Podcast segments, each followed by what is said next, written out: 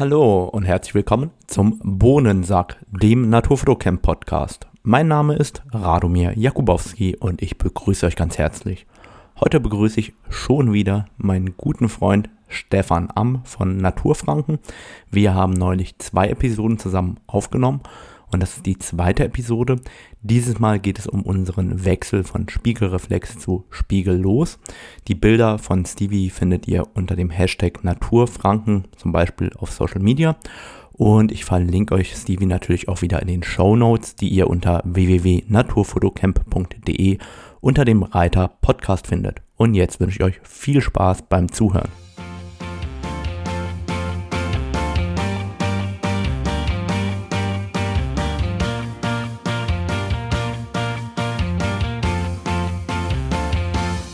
Hi Stevie, schön, dass du noch Zeit hast für eine zweite Episode. Und zwar wollten wir uns heute austauschen über Umstieg auf Spiegellos und die Veränderung meiner Fotografie.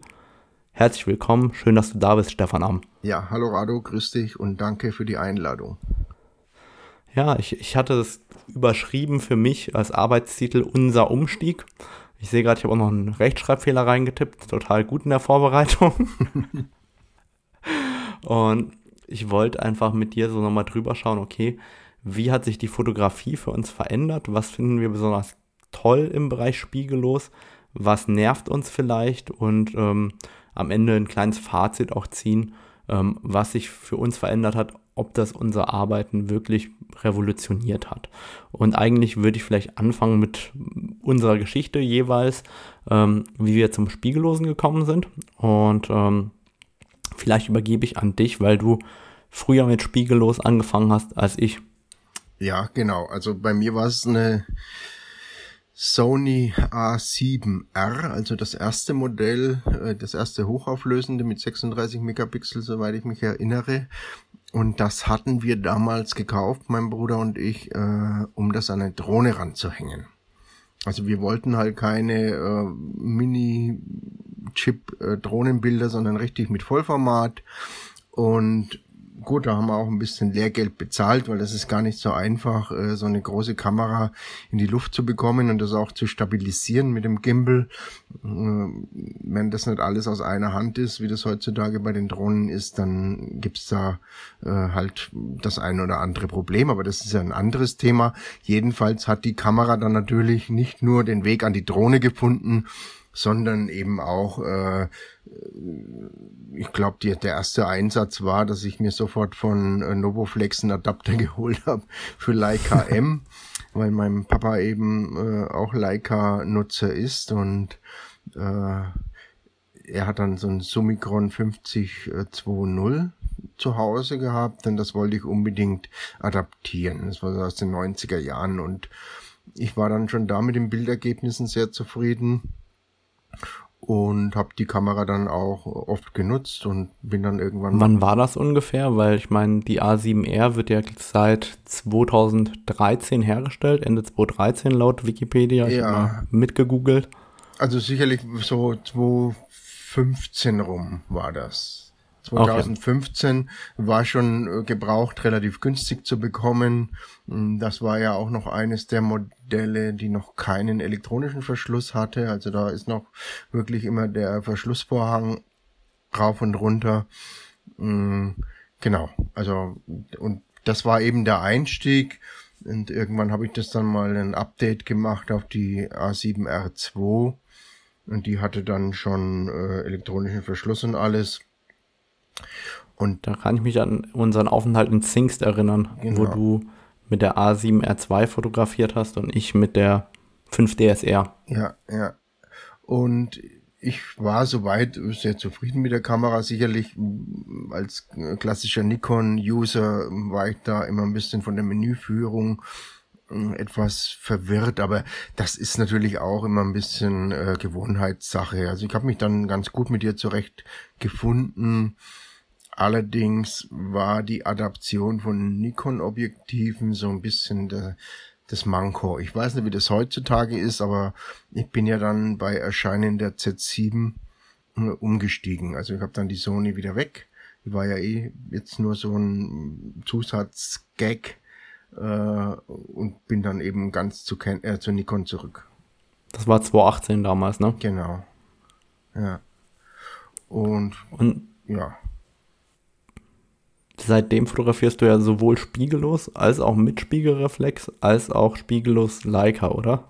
Genau, also Leica eben halt die, der klassische Messsucher, also die äh, Spiegellose von Leica, diese SL, SL2, was es inzwischen gibt, mm, das ist mir dann einfach nochmal ein System und nochmal so viel Geld ausgeben. Also die Leica M hat mir da schon finanziell gereicht, äh, das zu stemmen. ja. Dann übernehme vielleicht ich nochmal, wie es bei mir gekommen ist, der Wechsel. Ich habe im Januar erst letzten Jahres die EOS R gekauft als äh, Testballon. Also es hatte sich ja irgendwie abgezeichnet, dass spiegellos immer wichtiger wird dann habe ich gedacht, komm, dann probiere ich halt diese ominöse Canon EOS R mal aus. Habe die im Januar gekauft und dann, ähm, als die R5 und R6 erschienen ist, habe ich natürlich die R5 und die R6 gekauft. Das war im August letzten Jahres, also ziemlich genau vor einem Jahr. Und mit der R5 und der R6 habe ich dann angefangen, auch tatsächlich RF-Objektive zu kaufen, weil ich bis dahin ja immer nur EF-Objektive adaptiert hatte. Der Adapter ist wirklich super. Und dann habe ich angefangen, auch RF-Objektive zu kaufen. Habe heute fast das ganze Line-up im RF-Bereich. Und ich muss sagen, hättest du mir damals, sagen wir mal Ende 2019 gesagt, dass ich nächstes Jahr oder übernächstes Jahr all in auf Spiegellos gehe, dann hätte ich dich, glaube ich, für verrückt erklärt. ja, ich erinnere mich gut, du hast ja die normale Spiegelreflex schon immer noch sehr hoch gehalten und man muss ja sagen, dass die OSR ja schon mm, nicht so ganz ausgereift war. Ich glaube nicht mal ein Bildstabi drin und äh, ja, wie gesagt, Spiegelreflex hattest du ja auch immer Top-Modelle und da war es wahrscheinlich mit der EOS R noch nicht so weit, dass du dir das vorstellen konntest. Ja, ich muss auch ehrlich sagen, ich finde die 1DX zum Beispiel immer noch eine geile Kamera und wenn die mal losrattert, ähm, das gefällt mir schon gut und die liegt auch immer noch gut in der Hand. Also ich bin immer noch verliebt in die schönen Spiegelreflexkameras, ähm, auch wenn die Spiegellosen anscheinend sehr, sehr viele ähm, Vorteile hat. Das heißt, ich habe mir hier als Überpunkt notiert, was hat unser Arbeiten in der spiegellosen Welt wirklich verändert und was finden wir erstmal richtig gut an den Spiegellosen. Da können wir uns ja auch vielleicht abwechseln mit den Punkten und jeder bringt mal einen, den wir gut finden. Da werden wir relativ schnell, glaube ich, auch viele Dinge haben, die wir äh, sehr schätzen.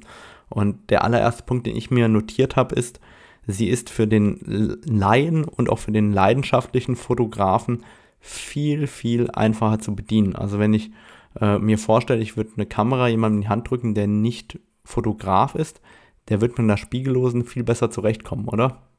Ja, auf jeden Fall. Also schon allein, wie lange, also wenn ich mich an meine erste digitale Spiegelreflex zurückerinnere, das war ja 2003, die D100 von Nikon, äh, bis man da mal richtig das Ansprechverhalten der Kamera, was äh, die Belichtung und alles äh, drin hatte.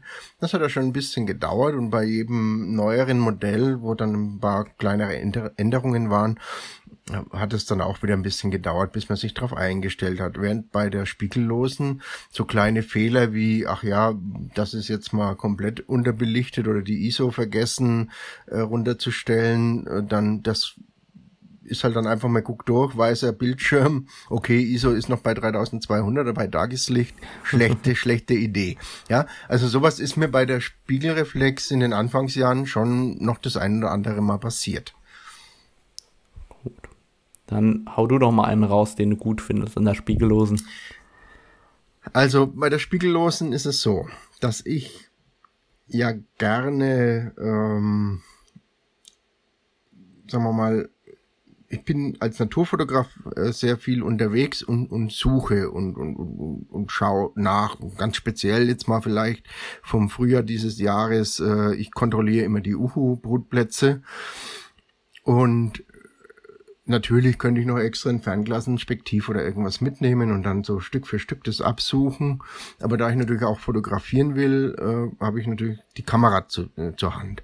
Und dann habe ich das 400 Millimeter äh, 2.8 drauf und dann, äh, wenn ich denke, ach ja, da hinten, das könnte ein guter Brutplatz sein oder das war mal einer, vielleicht ist die Uhu-Dame ja da drin. Dann halte ich mit dem 400er drauf, stell scharf und mache die Lupenfunktion. Ja, das ist eine irrwitzige Vergrößerung, optimal, weit genug entfernt, um Störungen zu vermeiden. Und ich kann aber erkennen, schau da irgendwie so ein Uhu-Haarbüschel, so ein Ohrbuschel, also ähm, kein Haarbüschel, ja. ein Ohrbüschel vor von Federn. Und äh, oder sehe ich irgendwelche Beutetiere um den Horst rumliegen.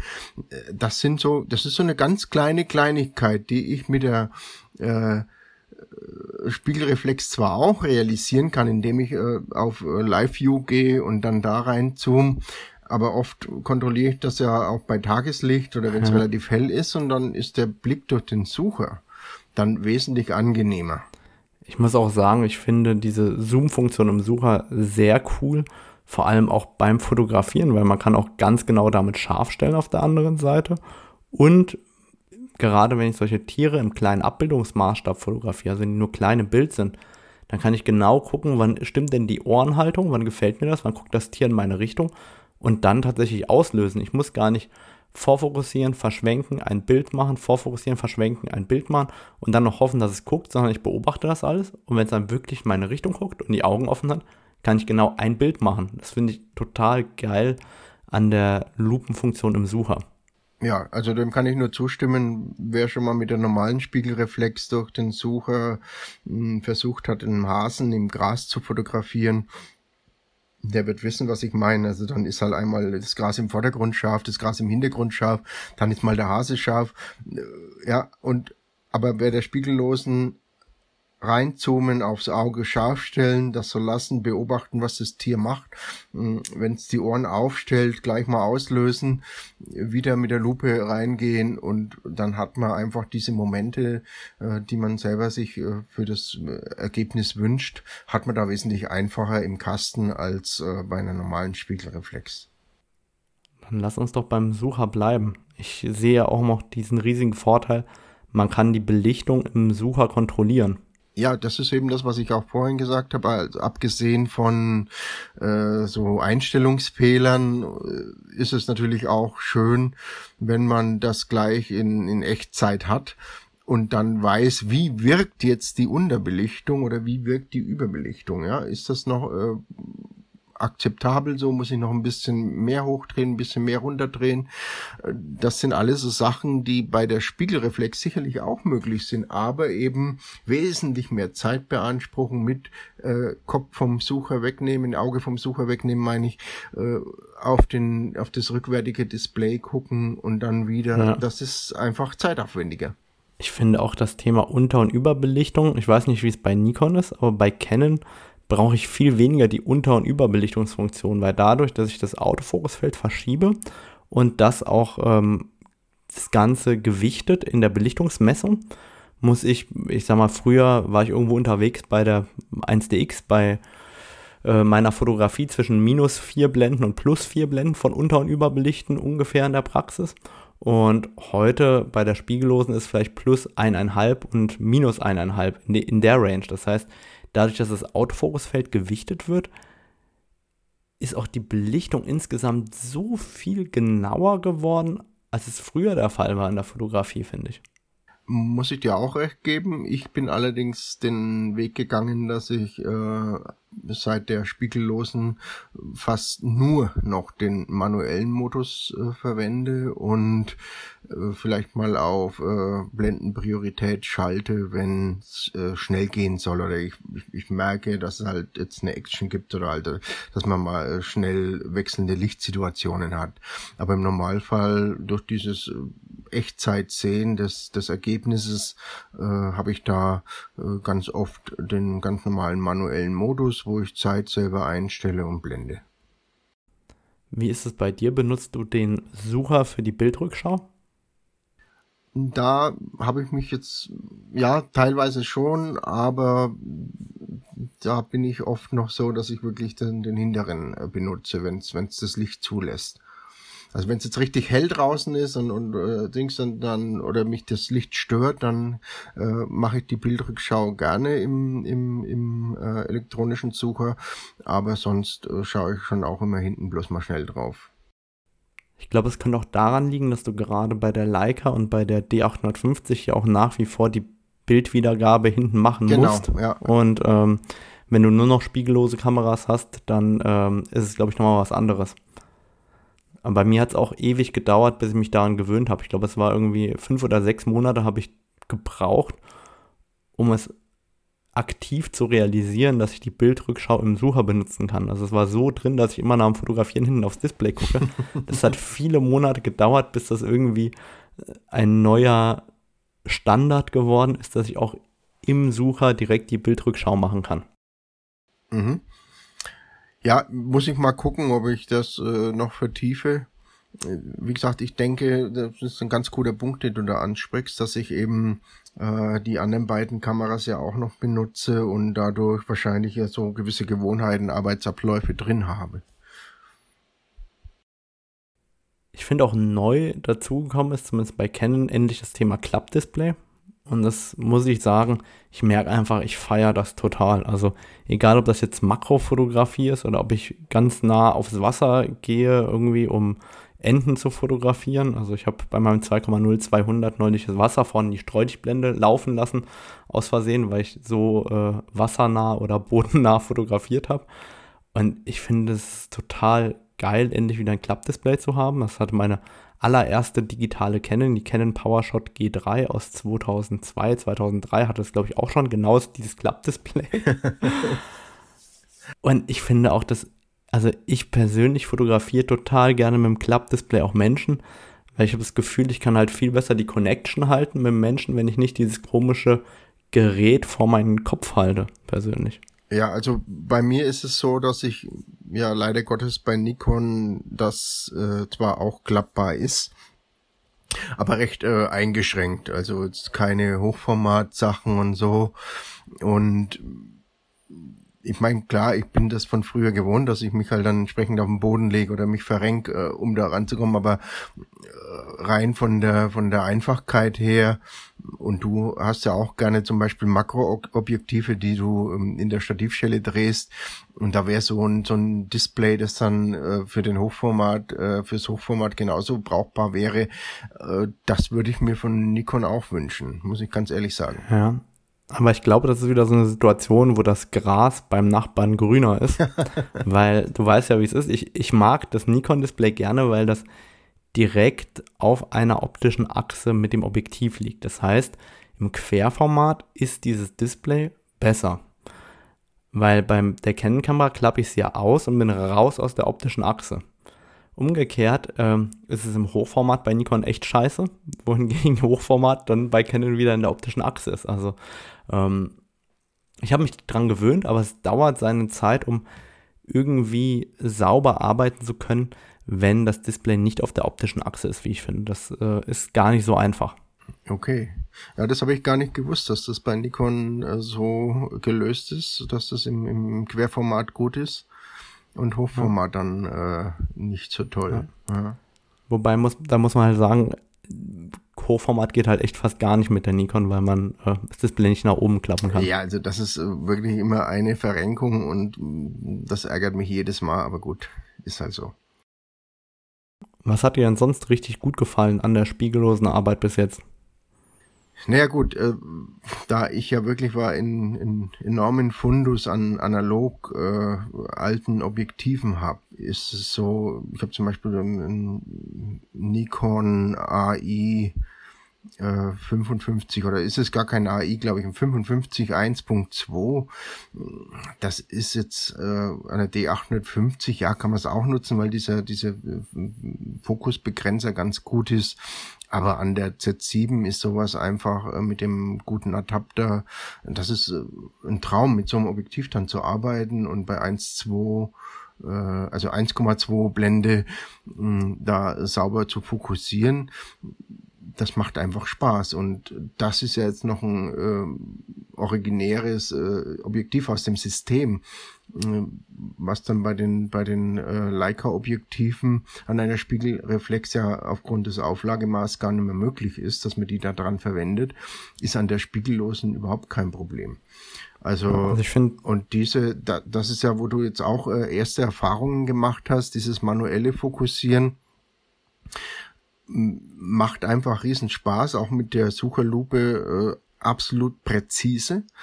Und das Einzige, was ich halt noch ein bisschen bemängeln muss, ist, dass halt, ja, die, die Bilder aus der Leica gefallen mir dann trotzdem besser, ob das jetzt an der äh, geringeren Auflösung liegt mit den 24 Megapixel. Dazu müsste ich wahrscheinlich mal das hochauflösende, die hochauflösende neue M probieren. Aber die ist mir schlicht und einfach auch zu teuer. Und äh, dann könnte man da mal sagen, ob das wirklich mal nur die Auflösung ist, obwohl die Nikon sie wesentlich besser handelt als jetzt zum Beispiel die Sony. Also an der Sony war das immer gerade im Weitwinkelbereich eine recht schmierige Angelegenheit in den Ecken. Mm, dass, äh, wenn ich jetzt zum Beispiel einen Summicron 28 Millimeter nehme und das an die Z7 schraube, also habe ich hervorragende Ergebnisse in der hohen Megapixel-Anzahl und nutze ich sehr gerne. Und die sind halt auch winzig klein, ja. Das ist ja das, was du sicherlich auch schätzt. Ja, ich finde auch die Adaptierbarkeit generell sehr, sehr cool an Spiegellos, weil dadurch, dass das EF-Bajonett ja das neueste Bajonett war und auch von der Größe her identisch ist, das EF-Bajonett, konnte man dort relativ wenig adaptieren. Und erst am RF kann man viel adaptieren. Und ich finde es auch sehr positiv, wie gut die Adapter sind. Also sowohl der Nikon-Adapter als auch der Canon-Adapter arbeitet ja mit den eigenen Objektiven aus der Spiegelreflexwelt extrem gut zusammen. Und ich finde es auch cool, dass Canon da den Weg gegangen ist und gesagt hat, komm, ich baue euch drei verschiedene Adapter. Einmal mit einem einschwenkbaren Polfilter, einmal mit einem Control Ring und einmal den ganz normalen, ähm, der quasi nur das Objektiv anschließen lässt. Und ich finde es einfach cool, dass man da weitergedacht hat und gesagt hat, okay, geil, da äh, können wir mehr draus machen als einfach nur ein Stück Loch oder ein Stück Plastik dazwischen hängen, damit das Ganze äh, auch einen Sinn hat. Das fand ich eigentlich einen ganz cleveren Schachzug auch an der Stelle. Ja, also Nikon hat es ja auch äh, gut gelöst mit dem Adapter. Äh, jetzt nicht in der Innovationskraft wie Canon, also mit verschiedenen, aber der eine macht seine, seine Arbeit sehr gut und ich bin da sehr zufrieden damit und ich habe jetzt zum Beispiel auch äh, hier äh, so ein, ein Tech-Art äh, Adapter für Sony-Linsen auf äh, Nikon Z. Also das ist wirklich war beeindruckend, dass man eben die, die also das Auflagemaß unterscheidet sich, glaube ich, nicht mal um zwei Millimeter oder gerade um zwei Millimeter. Und die haben es geschafft, einen Adapter dazu zu bauen, der auch mit dem Autofokus gut funktioniert. Also das heißt, ich kann auch mal ein gutes äh, Sony-Objektiv äh, darauf adaptieren. Ich selber habe keins. Mein guter, gut, guter Freund von mir hat aber äh, ein paar zur Auswahl und das habe ich schon mal probiert. Funktioniert wunderbar. Also selbst mit Augen, ja. äh, Augenautofokus. Ich adaptiere tatsächlich die Leica-Objektive nur mit dem ähm, Novoflex-Adapter. Schaut an Novoflex nach Memmingen. Schön, dass ihr gute Adapter baut. Und wer einen 10% Rabattgutschein haben will, kann mir da gerne eine E-Mail schreiben. Die Werbesendung ist jetzt vorbei. ja, aber muss ich sagen, den Novoflex habe ich auch. Kostet ein bisschen mehr, aber ist einfach von der Präzision her äh, und das sollte man bei so teuren Objektiven, die man dann verwendet und auch teuren Kameras äh, sich einfach gönnen. Ja, ich finde auch gerade, oder, du hast ja, oder wir haben jetzt vor allem über manuelles Fokussieren gesprochen, aber ich finde auch generell das Fokussieren ist viel besser in der spiegellosen Welt. Es ist so, wie man es eigentlich vom Live-View von früher kennt. Also ich habe ja schon mit der 5D Mark II vor zehn Jahren oft, ähm, wenn das Tier ganz klein war vom Abbildungsmaßstab, wenn es ging, das Ganze aufs Knie aufgelegt, das 400er, habe das Live-View angemacht und habe probiert dann hinten auf dem Display sauber zu fokussieren manuell, weil man einfach deutlich einfacher immer konstant scharfe Bilder machen konnte. Und ich finde, das das gerade den Autofokus bei den Spiegellosen auszeichnet, dass man auch weiter entfernte Motive als auch mit den ganz hochlichtstarken Objektiven mit dem Autofokus viel mehr scharfe Bilder macht oder nahezu nur scharfe Bilder macht. Also wenn ich jetzt dieses 1,285 RF habe, das ich mir jetzt neu gekauft habe, da ist eigentlich jeder Schuss ein Treffer, ne? Und mit dem 1,2 EF, Alter, ich habe immer vorfokussiert, verschwenkt, Bild gemacht, vorfokussiert, verschwenkt, ein Bild gemacht und habe ich von einer der gleichen Szene von einem Paar immer direkt, äh, keine Ahnung, 40 Bilder gemacht. Mittlerweile mache ich eins und weiß, das hat mit Sicherheit gesessen. Na ja, gut, bei der, bei der Menschenfotografie ähm, ist ja, äh, ist es ja dann so, dass du dann im Endeffekt das gute Bild auch noch durch deine ähm, Auswahl dann triffst. Also das heißt, wenn du da äh, viele Schafe hast, ist natürlich gut, dass du dann ja, das das Bild auswählen kannst, das äh, dich auch anspricht und das dann auch noch äh, technisch gut ist. Ja, Eben, aber ja. ich muss halt bei der gleichen Pose nicht 30 Mal auf den Auslöser drücken und jedes genau, Mal um dann mal also irgendwie irgendwas dabei zu haben. Ne? Das ist das ist klar. Genau. Ja. Und dann natürlich auch der Augenautofokus. Ich meine, bei Nikon ist der noch nicht so gut. Ich hoffe, mit der Z9 ändert sich das, aber ich finde, der Tieraugen- und der Menschenaugen-Autofokus ist echt gigantisch. Also es ermöglicht mir zu fotografieren und weniger Ausschuss zu haben. Weniger Ausschuss im Sinne von, ich kann aus ein und dem gleichen Situation einfach viel schneller meine Ideen realisieren mit dem Autofokus und mich viel mehr auf die Komposition vom Gesamtbild konzentrieren, weil wenn das Auge erkannt hat, kann ich mich ja auf Bildkomposition komplett einlassen und müsste nicht mehr dran denken, wo liegt mein Autofokusfeld und oder verschwenken. Und da muss ich sagen, ist es wirklich ein Gamechanger für mich in der Art.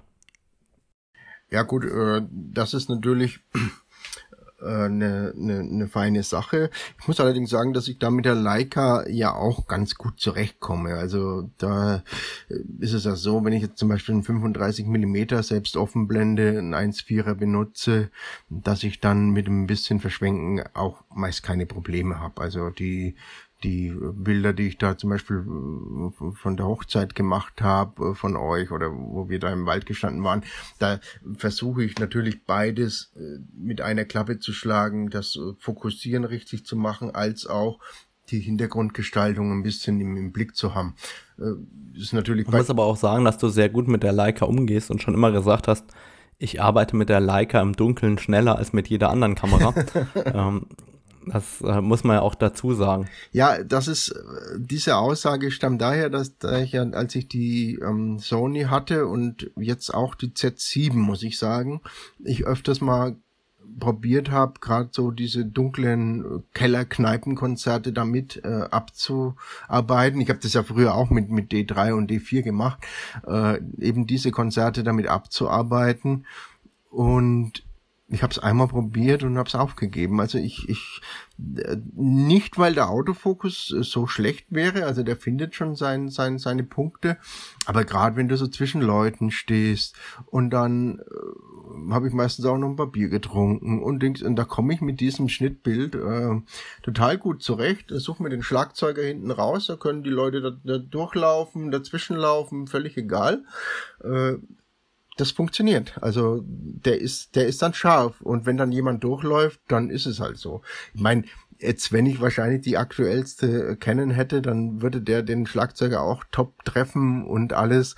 Und ich mag aber dann auch noch äh, diesen, diesen klaren Sucher, der genauso sieht wie, wie ich, ja, der jetzt eben in den dunklen Stellen äh, habe ich da eben auch noch meine Zeichnung und ich weiß, was da abgeht. Das ist aber, denke ich mal, einfach so eine Geschmackssache. Also mir macht's damit einfach viel Spaß und ich reduziere mich ja dadurch auch sicherlich etwas, genauso wie ich mich dadurch reduziere, dass ich dann halt sage, für diesen Abend nehme ich nur ein 50 Millimeter Objektiv mit und das muss irgendwie funktionieren. Und dann gibt's halt keine Aufnahme von, von der gesamten Kneipe oder so. Ich muss übrigens auch sagen, schade, dass du die Nikon D3 damals verkauft hast. Die war ja so schön runtergerockt. Falls einer der Zuhörer diese D3 damals gekauft hat und die noch weiter runtergerockt hat, bitte zum Verkauf anbieten. Ich kaufe die gerne für den Stevie zurück. Oder für deine Sammlung. ja, aber bei mir steht nur Canon zur Sammlung. Das ist deine D3. Wie stehst du denn zum lautlosen Fotografieren bei den Spiegellosen? Ja, also das lautlose Fotografieren ist natürlich äh, ein Traum. Also muss man ganz ehrlich so sagen, ob das jetzt in der Kirche ist, bei gut Hochzeiten habe ich die letzte Zeit gar keine mehr gemacht, Corona jetzt auch äh, bedingt und will ich auch in Zukunft äh, reduzieren. Habe eh nie so viele gemacht. Aber da in der Kirche einfach mal das ohne, ohne ein Klicken zu machen, ist natürlich schon ein Vorteil. Allerdings muss man dazu auch sagen, die Leica ist auch recht leise und man hat zumindest nicht die Gefahr, also das muss man dann immer mal kontrollieren, ob die Lichter vielleicht nicht so sind, dass man dann einen Rolling Shutter Effekt hat. Also bei der Z7 ist das durchaus ein Thema. Und ja. ähm, wie gesagt, da ist natürlich dann, wo ich dann, wenn ich sowas merke, dann sofort auf den Verschluss, den internen umschalte. Was jetzt aber auch nicht so das Problem ist, weil das nicht so laut ist wie eine normale Spiegelreflex. Eigentlich bist du da auch bei einem Punkt, der uns gleichzeitig nervt und den wir gleichzeitig gut finden. Uns nervt der Rolling Shutter Effekt, mich genauso, weil ähm, der kann eben immer noch provoziert werden bei unseren Kameras. Das ist noch nicht ein Full-Stacked Sensor, der komplett Rolling Shutter frei wäre. Und ähm, gleichzeitig finde ich das lautlose Fotografieren auch großartig, vor allem weil man dann im Sucher bei der R5 nicht diese Verzögerung hat. Man hat nicht, dass der Verschluss hoch und runter geht. Das heißt, diese Blackout-Zeiten im Sucher, die sind dann weg. Umgekehrt ähm, hat man aber eben in Anführungszeichen nur 12 Bit ähm, pro Farbkanal, was natürlich den Dynamikumfang irgendwo auch reduziert. Ähm, da hoffe ich eben auch, dass in Zukunft die Kameras irgendwann weder Rolling Shutter Effekt haben, noch eben diesen ähm, wie soll ich sagen, also dass die wieder Rolling Shutter Effekt haben auf der einen Seite und auf der anderen Seite eben auch ähm, die volle Bitzahl ermöglichen, weil dann wäre ja der ähm, normale mechanische Verschluss obsolet. Und ich habe heute darüber nachgedacht, eigentlich könnte man doch dann einschwenkbare ähm, Graufilter einbauen anstatt des Verschlusses.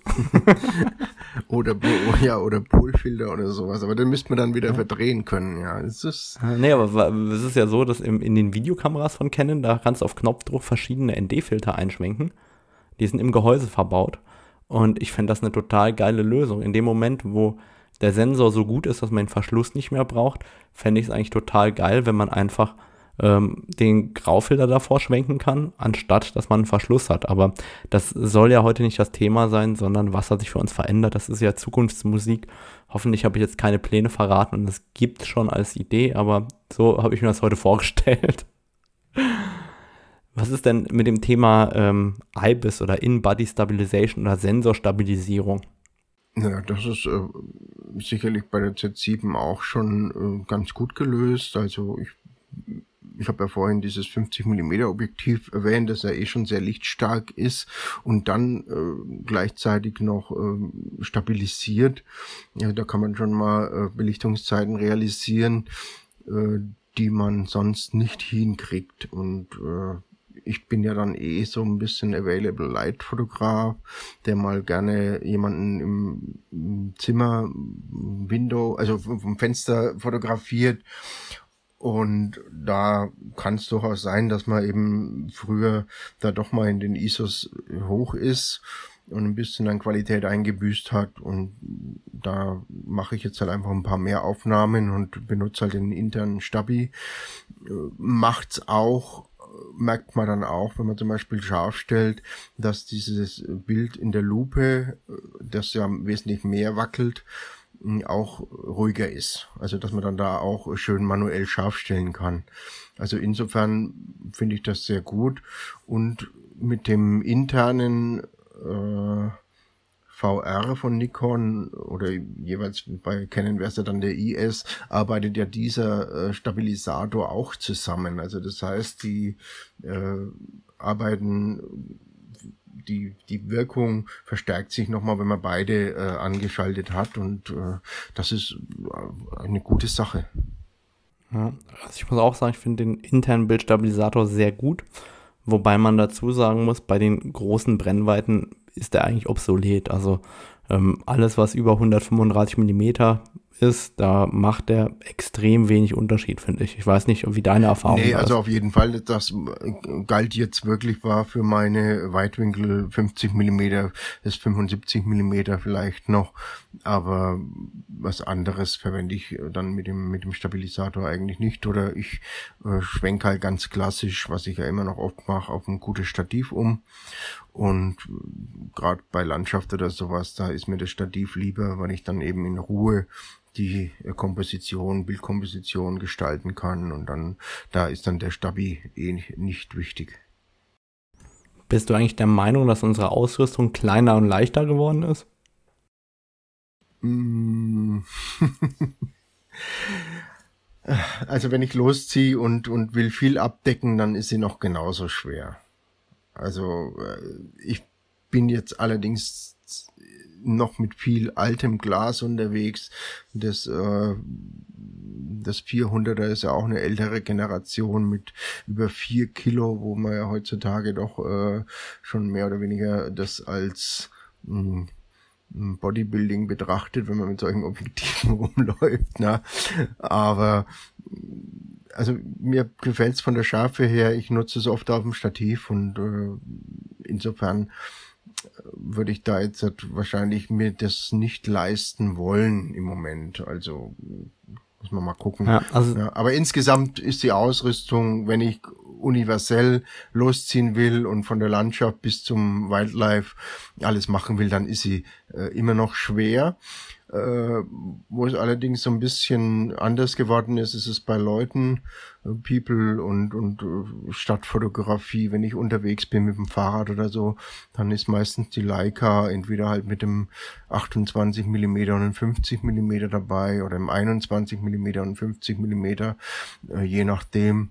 Und das ist was, was mit dem guten Packmaß und natürlich nicht für alles geeignet, aber für ganz viele Sachen.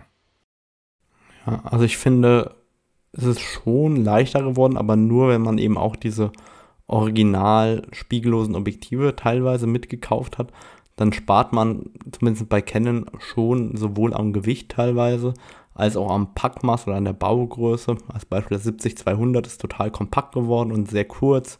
Und auch das 100-500 ist sowohl leichter geworden als das 100-400er, als auch äh, von der Größe her ist es nicht größer geworden, es ist leichter geworden und man hat 100 mm dazu bekommen. Also da hat sich schon vieles getan und diese neuen Objektive, die sind rein optisch gesehen, sowohl bei Nikon als auch bei Canon, glaube ich, ausnahmslos richtig, richtig gut geworden. Und ich persönlich finde es auch cool, dass man sich hier so stark auf den Profi konzentriert und gesagt hat, okay, ähm, der Amateurfotograf, der wird irgendwann abgelöst werden durchs iPhone oder bedient werden durchs iPhone komplett und dementsprechend fokussieren wir uns auf Maximum, was geht mit den neuen Objektiven. Das finde ich sehr, sehr cool. Was mir auch gut gefällt an den neuen Spiegellosen sind die neuen Speicherkarten, also die CF Express Speicherkarten. Bei Nikon gibt es ja die äh, XQD-Karte schon, ich will nicht sagen immer, aber gefühlt immer seit der D850. Und ähm, bei uns äh, Canon-Usern war ja immer äh, CF und SD, manchmal auch noch die C-Fast, aber jetzt endlich mal eine neue, richtig schnelle Speicherkarte. Das macht schon Laune, wie ich finde. Ja, schon. Also die XQD gab schon in der D4.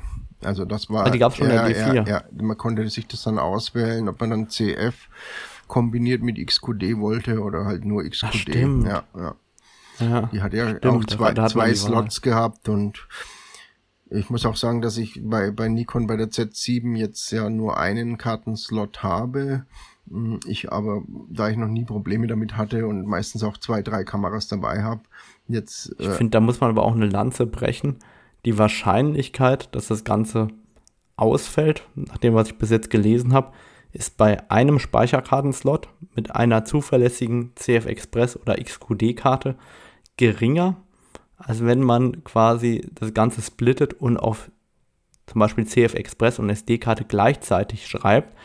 dass wir, wir sind da aber nur zurückgekommen, weil wir Fotografen so stupide glauben, dass zwei Speicherkarten automatisch sicherer sind. Rein von der Wahrscheinlichkeitsrechnung ist es anscheinend so, dass wenn wir nur einen Speicherkartenslot haben mit einer ordentlichen Speicherkarte, ähm, dann ist es wahrscheinlich, dass die Bilder am Ende auf unserem Rechner landen, als wenn wir quasi auf beide Karten gleichzeitig schreiben. Ja, ich bin ja da eh ein bisschen, also auch wenn ich das ja äh, professionell mache, bin ich immer der Meinung, man sollte sich nicht vollständig diesem Kontrollzwang hingeben. Also, oh Gott, es kann auch sein, dass ich auf der Rückfahrt von der Hochzeit einen Autounfall habe. Also, äh, ich will das gar nicht so weit das denken. Wünsche ich dir nicht. Nein, um Gottes, um Gottes Willen, aber es ist halt, das ist immer so ein bisschen der Zeitgeist, dass man alles bis ins kleinste Detail regeln will. Das ist und wird aber nie möglich sein. Ja, Gibt es denn sonst noch irgendwas, wo du sagst, Mensch, das hat dein Arbeiten mit Spiegellosen verändert, was wir noch nicht auf dem Schirm hatten bis jetzt? Eine Kleinigkeit habe ich noch, weil ich ja vorhin mal gesagt habe, dass ich das äh, dass dieses erste Spiegellose ja mit diesem, mit diesem Leica-Messsucher im Endeffekt ja schon im Endeffekt das Prinzip vor der Spiegelreflex war. Und ich das durch meinen Vater kannte, der, der jahrelang, als wir Kinder waren, mit so einer alten Leica, Schraubleica gefotografiert hab, hat. Und da war der Sucher ja noch unterirdisch. Also das war ja immer so, so, so, so hat ausgesehen, als wären wir 100 Meter entfernt irgendwie, wenn man da durchgeguckt hat.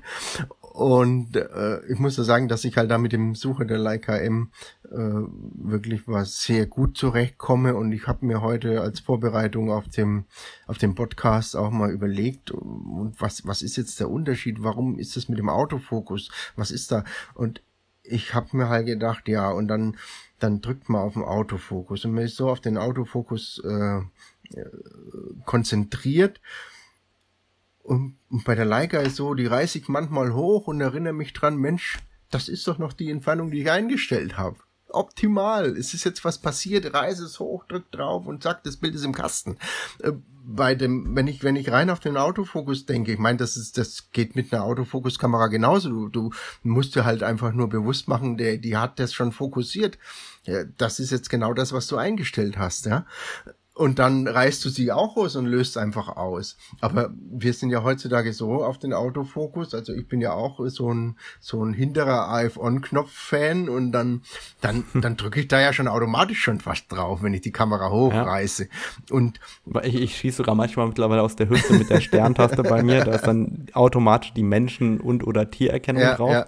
Und ähm, dann kannst du quasi schon aus der Hüfte raus, wenn gerade jemand hochspringt oder sonst was passiert, einfach aus der Hüfte raus grob mit 85 Millimeter draufhalten und hoffen, dass das funktioniert. Ja, also ich meine, das ist jetzt halt kein, kein, kein Alleinstellungsmerkmal der Leica, aber das ist eben äh, dieses reduzierte System, also dieses rein manuelle.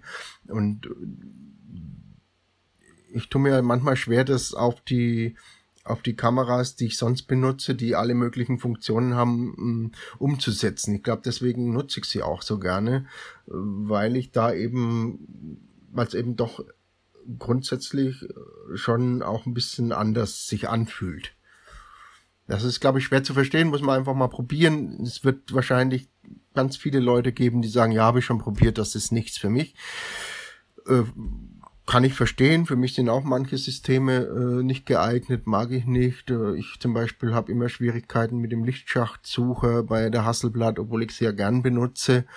Aber ich würde mir wünschen, dass das halt richtig rum angezeigt wird, bla bla. Es ist bei der, bei der, bei der, bei der Großformat genauso. Da gibt gibt zwar so einen Spiegelkasten, den man ranschrauben kann, damit es richtig rum ist, aber äh, ja, also man muss halt dann damit äh, irgendwie klarkommen, zurechtkommen und äh, muss einem Freude machen. Und dann kann man auch mal alte Technik benutzen, neue Technik benutzen, das Ganze verschmelzen und dann hat man äh, die Ergebnisse, die man sich wünscht, hoffe ich zumindest. Ich glaube, ich verlinke da nochmal auch den YouTube-Kanal von Justin Mott. Das ist ein ähm, Wildlife äh, Conservation Fotograf, der sehr, sehr viel mit Leica fotografiert und da viele Reportagen macht und der erklärt in seinem YouTube-Channel sehr oft, warum er die Leica nutzt und warum es so schwierig greifbar ist für andere Fotografen, ähm, was eigentlich diesen, dieses Leica-Fotografieren auch ausmacht. Aber dann lass uns doch übergehen zu den Themen, was nervt uns an der Spiegellosen. Gibt es Punkte, die dir total auf den Keks gehen? Ja, also bei, ich kann jetzt äh, nur von Nikon sprechen äh, als alter. Ja, da nervt alles. als, nein, so schlimm ist es auch nicht. Also als alter Eulenfotograf ist es halt mir dann mal aufgefallen, äh, dass mich äh, die die Einblendungen im, im Sucher, also Belichtungszeit und so. Man kann das zwar reduzieren, also dass relativ wenig angezeigt wird im, im im reinen Fotofeld gar nichts, wunderbar, super, aber die Zeit und wie viel Bilder ich noch habe, wie viel Akku und bla bla und ISO, das ist alles angezeigt in einer sehr hellen weißen Schrift. Und wenn es jetzt richtig dunkel ist, blendet mich das. Also das ist, ist äh, einfach ein Hindernis. Ich würde auf dem auf dem Display, also auf dem Sucher noch was erkennen, aber mich blendet schon diese Schrift und die kann ich nicht wegmachen. Ja, das ist, das, äh, ich meine, das könnte man noch weiterspinnen. Der, der hinten auf dem äh, Klappmonitor ist ja auch, ähm, jetzt, den kann ich, nie, kann ich nicht komplett frei von Informationen machen, wie ich das bei der D800 ja. kann. Oder D850 meine ich. Ja. immer. Ja, und das ist, das ist was, was mich ärgert. Das ist jetzt halt, gerade in dem, mit dem eingeblendeten äh, Zahlen, mit den hellen im Sucher, äh, ist es was, was, was mich bei Spiegellos dann nervt. Und, ja. und äh, was auch noch ist, man muss sich ein bisschen dran gewöhnen, dass gerade bei, bei Dunkelheit der Sucher, wenn er jetzt normal eingestellt ist, dir ein helleres Bild vortäuscht, als es dann äh, auf der Speicherkarte ist. Also zum Stimmt, bei, mir, bei Nikon ist, ist mir so. gar nicht aufgefallen. Also mir ist es aufgefallen, aber ich habe relativ schnell die Sucherhelligkeit reduziert. Mhm weil ich habe vorher mal viel zu dunkel fotografiert. Ja. Und äh, ich habe deswegen die Sucherhelligkeit reduziert und jetzt fotografiere ich wieder ganz normal. Das heißt, mir fällt es jetzt nicht mehr auf. Aber man muss echt die Sucherhelligkeit reduzieren. Da habe ich gar nicht drüber nachgedacht, dass das relativ schnell bei mir der Fall war, weil ich die Bilder mit der alten EOS R immer zu dunkel gemacht habe. Mhm, mh. Ja, muss ich mal probieren. Vielleicht ist es dann auch die Lösung für, für mein Problem. Ja gut, äh, sonst die die Sucher sind äh, schon, also im Vergleich zur A7R, der ersten Sony, die ich hatte, ist das natürlich schon auch von der Auflösung her ein Fortschritt von von der Nikon jetzt nochmal zur EOS R5 äh, ist das natürlich auch nochmal ein Schritt. Ich habe das ja, als äh, wir letztes Jahr zusammengetroffen sind, hattest du sie ja schon. Und da habe ich ja auch mal durchgeguckt. Das ist schon nochmal einfach auch nochmal eine Qualitätssteigerung und ich denke jetzt mal, dass man da dem äh, Spiegelreflexsucher in den meisten Fällen, also vielleicht noch ein krasses Gegenlicht oder so, nicht unbedingt hinterher weinen muss. Und gerade ja, also ich und gerade eben ich muss sagen, so ich hätte schon gerne noch mal mehr ja, Auflösung. Ja. Noch mehr Auflösung. Ja, also ich, ich würde sagen, doppelt so viel hätte ich gerne noch mal. ja, das kommt auch noch. Ja. Und dann, wenn das. Was mich aber auch nervt, ist der Autofokus bei Gegenlicht. Also wenn man direkt in die Sonne rein fotografiert. Ich habe das Gefühl, dass hier eine 1DX immer noch besser war. Mhm. Und ähm, ich kann mir nur so das Ganze vorstellen, dass der Sensor eben geblendet wird.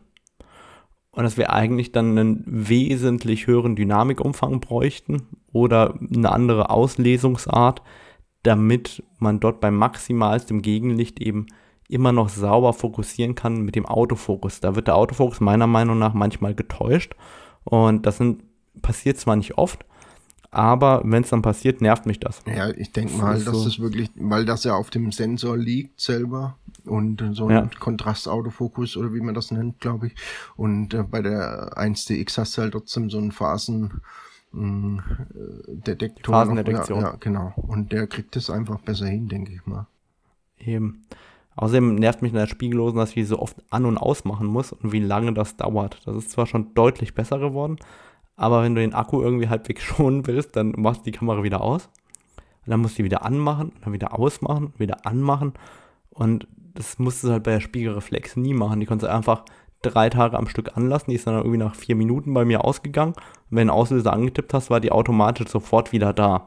Das ist zwar mittlerweile richtig gut, aber trotzdem finde ich das relativ nervig, weil du die halt eigentlich auch ausschalten, oder ich muss sie ausschalten für mich zum Objektivwechsel, damit der Verschluss runterfällt, damit ich äh, nicht den ganzen Sensordreck äh, im Endeffekt auf dem Sensor habe, weil da habe ich eigentlich keinen Bock drauf. Ja, also das mit dem Ausschalten ist bei mir auch so ein Punkt und ich äh, habe trotzdem, ich sie immer ausschalte, habe ich äh, mit der D850 kann ich die Akkus länger verwenden. Also das ist äh, ganz klar. Ansonsten sind so Themen für mich noch diese extrem komplexen Menüs. Die werden ja immer komplexer. Da hast du noch ein Menü für den internen Bildstabilisator, noch ein Menü für die Verschlussart, noch ein Menü hier, noch ein Menü da. Ich habe das Gefühl, dass die Menüs immer komplexer werden mit den komplexer werdenden Kameras. Und eigentlich sollten wir langsam in eine Richtung kommen, wo die äh, Menükomplexität abnimmt zugunsten dessen, dass ähm, der Fotograf das alles nicht mehr überblicken kann. Und ähm, ich glaube, dass sich da in den kommenden Jahren relativ viel tun muss oder tun wird auch nochmal, was das Thema Usability angeht. Ja, also da, da gebe ich dir ganz recht und mh, auf der anderen Seite ist natürlich auch weniger Menüs, eingeschränkte Funktionen. Ne? Das ist, äh, die Leica-Menüs sind wunderbar übersichtlich. Ich habe nur drei Knöpfe auf der linken Seite, äh, oben ein Zeitwahlrad und äh, ein ISO-Einstellrad äh, und den Auslöser. Und bei der Nikon habe ich halt dann doch, und wenn man sie dann länger nicht benutzt hat oder irgendeine Funktion sucht, die man länger nicht äh, umgestellt hat, dann kann das schon mal immer etwas dauern und das nervt dann natürlich auch. Aber ich sehe es halt auch so, dass die Komplexität, die da ist, natürlich auch äh, irgendwo dem untergeordnet ist, was ich mit der Kamera machen kann, was ich eben dann mit der Leica nicht machen kann. Jetzt habe ich hier noch einen Punkt bei mir offen fehlender Bildlook habe ich mir mal aufgeschrieben. Ich weiß nicht, ob es dir auch so geht. Ich habe das Gefühl, dass mit den zunehmend besseren Sensoren dieser Bildlook aus der Kamera, dass die Kamera direkt äh, ein Bild erzeugt, wo du sagst, Mensch, das hat so einen Wiedererkennungsfaktor, das sieht geil aus direkt.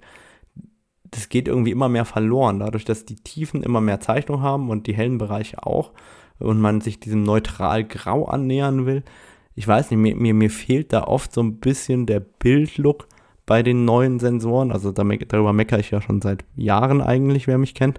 Ähm, aber wenn ich so zurückdenke an eine 5D Mark II oder eine 1DX Mark I, da hast du Bilder gemacht im RAW und du hast die direkt erkannt und hast gesagt, boah, das ist aber jetzt schön.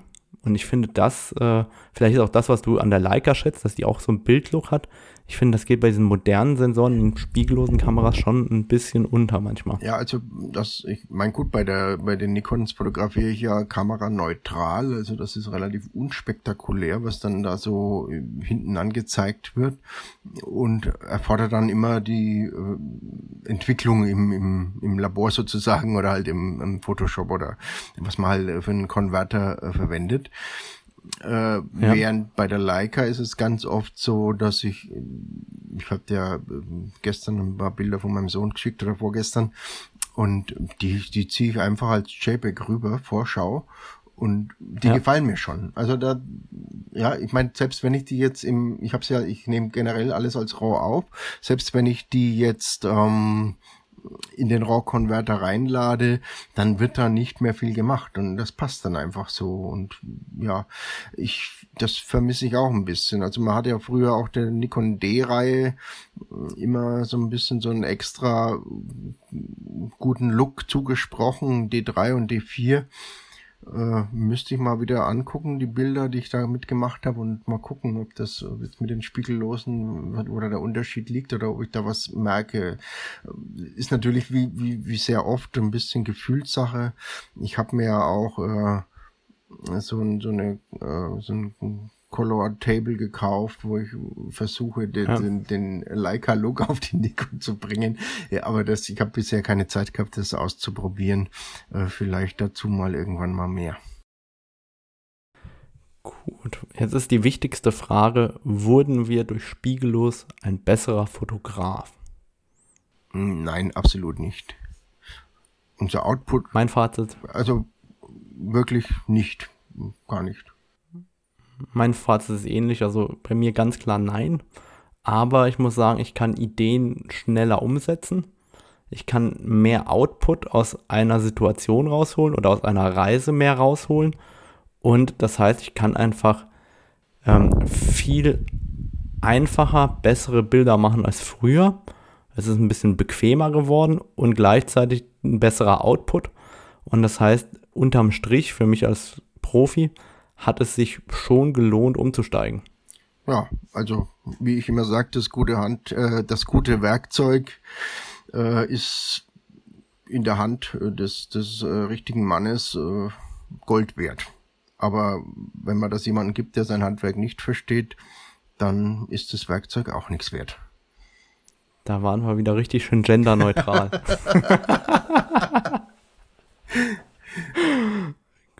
Super, dann bedanke ich mich bei dir, Stevie, dass du heute wieder dabei warst. Schön, dich zu sehen, dich zu hören und ich wünsche dir wie immer alles Gute und wir hören uns hoffentlich bald wieder. Ja, gerne. Und war mir eine Ehre dabei zu sein und Gruß an alle Zuhörer. Tschüss. Ciao.